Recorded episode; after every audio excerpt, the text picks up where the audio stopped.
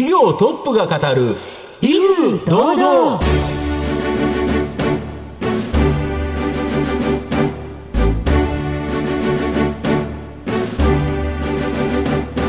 毎度相場の福の神こと藤本信之です。アシスタントの飯村美希です。この番組は巷で話題の気になる企業トップをお招きして番組の指揮者的役割である財産ネット企業調査部長藤本信之さんが独特のタクトさばきでゲストの人となりを楽しく奏でて紹介していくという企業情報番組です飯間さん、はいもしかして今晩デートですか、いえいえあのおとなしくお家に帰りますが何でしょういつも飯間さん美人なんですけど、はい今日はさらに綺麗、はお綺麗なんですけどなんか秘訣あるんですかねいやちょっとですねお家でスペシャルケアの方を、えーさせていただく機会がございまして、はい。ちょっとツヤツヤでございます、なるほはい。ということでなぜ私が今日肌ツヤツヤなのか、えーそれはこの後ゲストがご登場されると、えー皆さんもわかるかと思いますのでどうぞ番組最後までお楽しみください。この番組は情報システムの課題をサブスクリプションサービスで解決するパシフィックネットの提供財産ネットの制作協力でお送りします企業トップが語る威風堂々それでは本日のゲストをご紹介します。証券コード3726東証2部上場株式会社フォーシーズホールディングス代表取締役社長天童よしみさんです。天童さんよろしくお願いします。はい、えー、よろしくお願いします。どよろしくお願いしますえー株式会社フォーシーズホールディングスは福岡市中央区に本社がある IT 事業で創業した後、業態変革して、現在は化粧品、健康食品の通販がメインビジネスの企業です。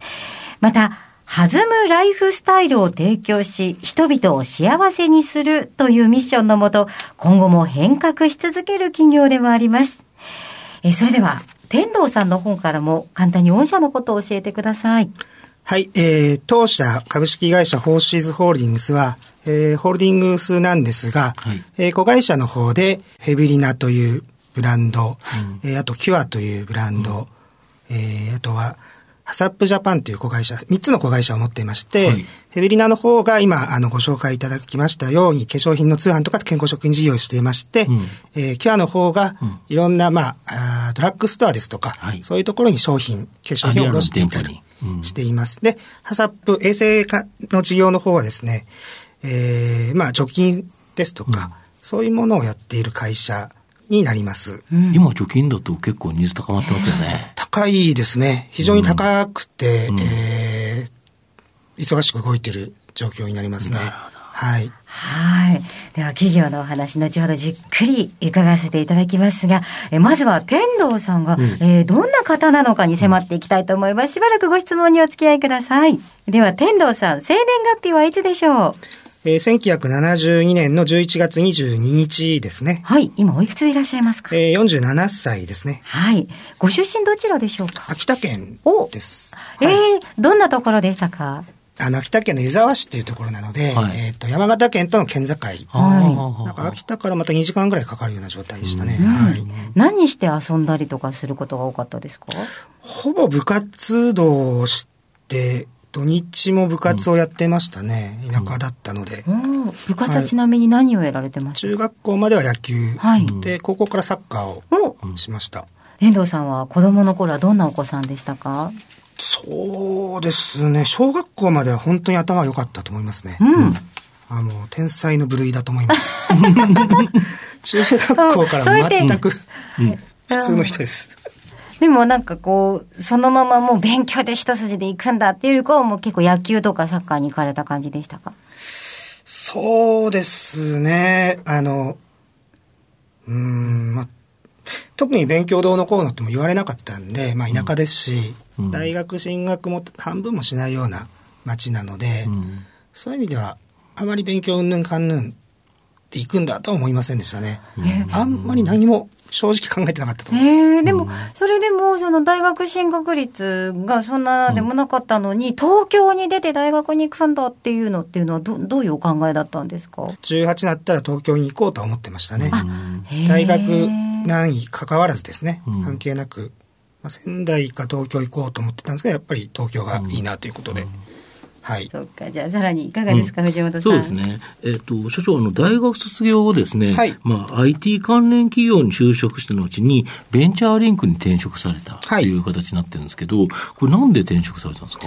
うん、2年ぐらいで、じゃあ将来何をしたいんだって考えたんですよね。うんうんうんうん高校の時は東京行きたいしかなかったんですよ。うん何をするも全くなくてですね。うんはいって言った時にいろいろ考えた結果、社長をうん。したいなということで、えーその時、このベンチャーリンクが起業家輩出機関そうですね。ということを歌っているのと、うんそれと、まあ、私が、えー社長する上において何をまず勉強したらいいかと思った時に、うん。社長をしている方々の話をうん。いろいろ聞かせていただきたいなと思ったですね。いろんな方の。いろんな方のうんこれが、まあ、えー就職して1年目、2年目、3年目の人がなかなかうんいろいろ社長さんと会える機会っていうのはないんですけどそうも、ですね。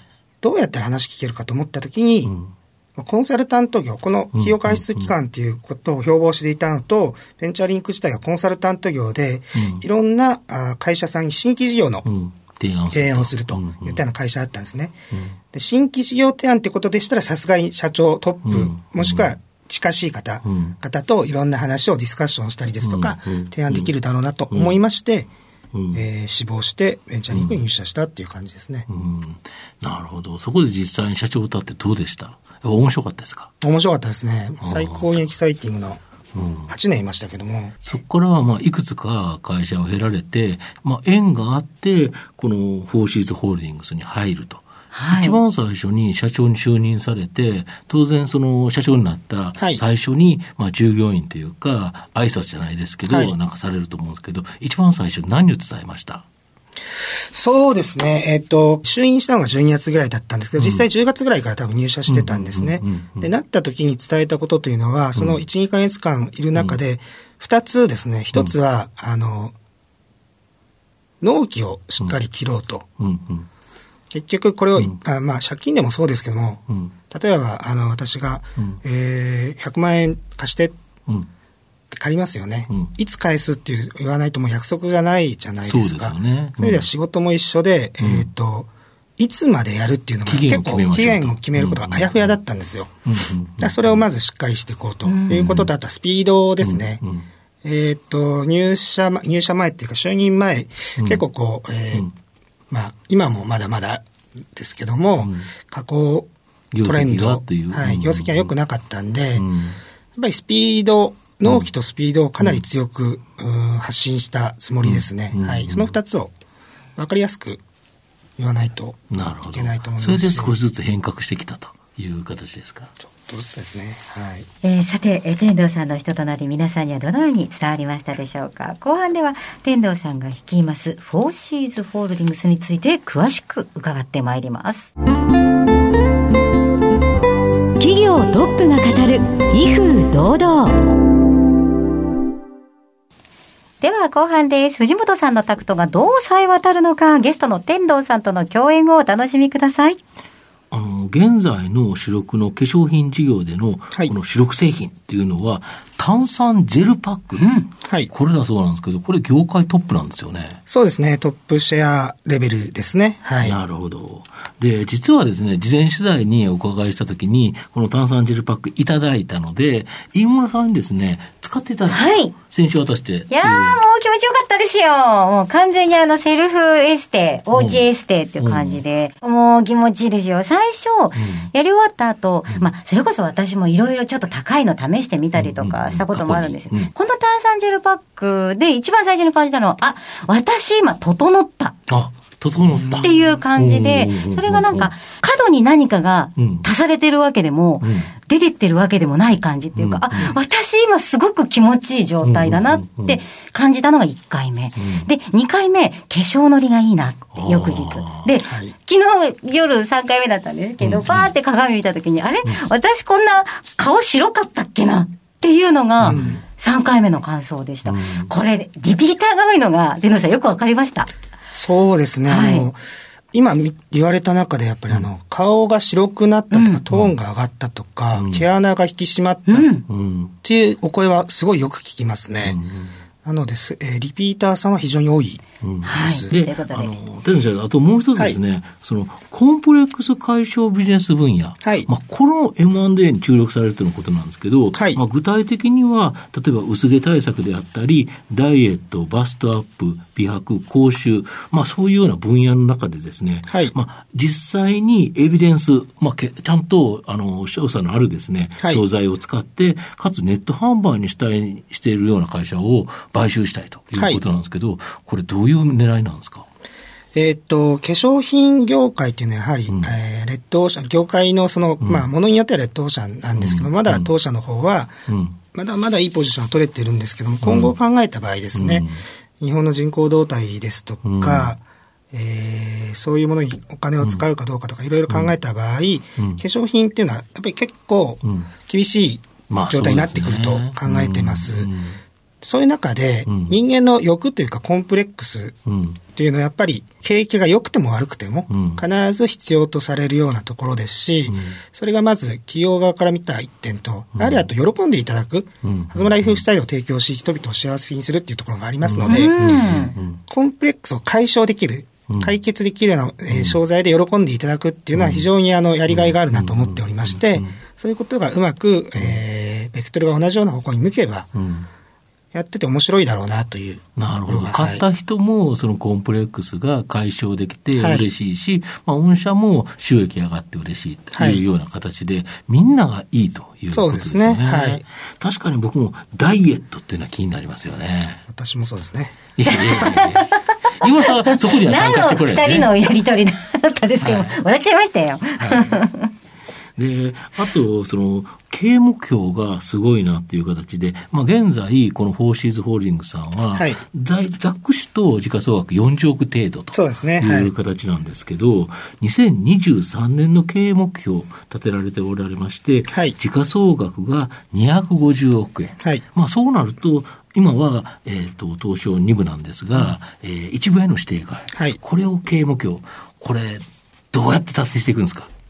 えーっと、2023年終了時点で、うん。えーの、えーこの目標を達成するために、一つはまず既存事業がこれぐらい、うん。あと新規で M&A でこれぐらいですとか、うん。うん。コンプレックス事業ですか、うん。いろんな、えーっと、細かしい中期計画は立てているんですけども、うん。えー多分ですね、PR 等々を計算していくと、うんうん、営業利益で8億以上、18億から10億ぐらいですね。で、あごめんなさい、税引き後で出していかないといけないなっていうところはあります。で、えっと、そのブレイクダウンはしているんですが、うんそれに沿ってしっかりやっていきたいとは思いますね。なるほど。要は今計画できているから、それに対してきっちりとやっていけば、はい。なんとか達成できるだろうという目算があるから目標になっているということですよね。そうですね。数字的な目算はあります。で、えー外的要因は読み切れて正直なく、ないんですけども、えーこのコロナがどうなるかとか、こういうのはさっぱり、うん。まあわからないんですけど、そこのリスクまでは織り込んではいないんですね。ただ、あの、数字としての、あの、ブレイクダウンはできている状態ではあります。今後だけど、この薄毛対策とかダイダイエット、バストアップ、美白講習、やっぱこういうところって悩む方が多いから、それに対して、うまくいい会社、いい製品持ってるところを M&A できて、参加に収めると、これ、あれですよね、その今のお客さんが別のものを買ってくれると。例えばそうですよね。今、フェブリラで、その炭酸美容ジェルパック。このか、このお客様で、やっぱりバストアップに悩む人とかもいるでしょうから、多分また売れると。これいいですよね。はい。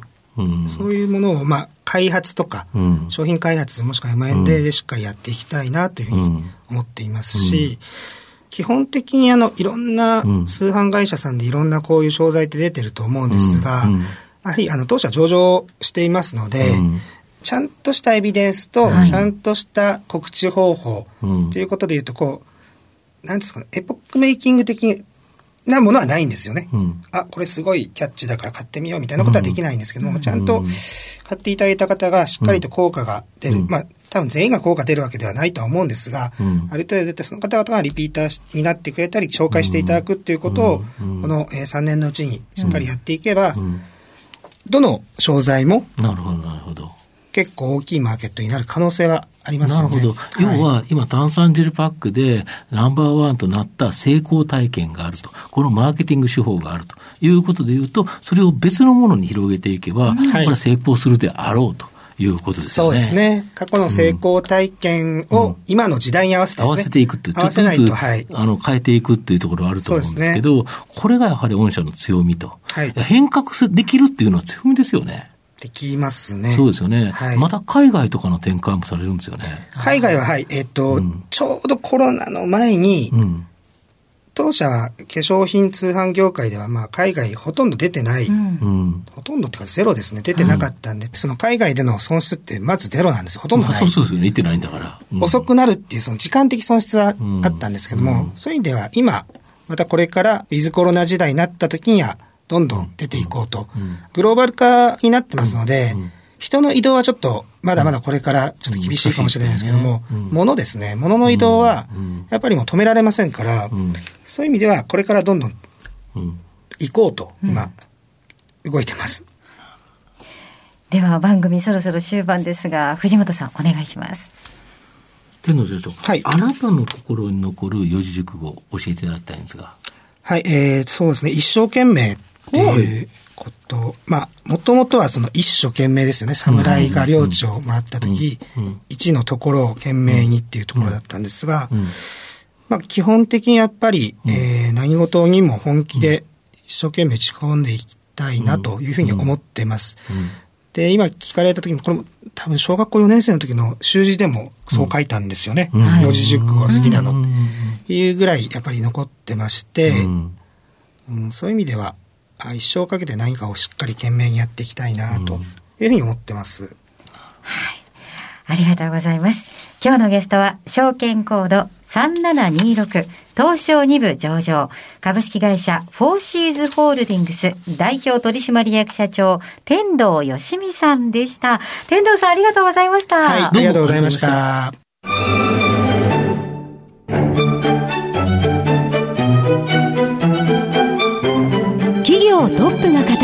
威風堂々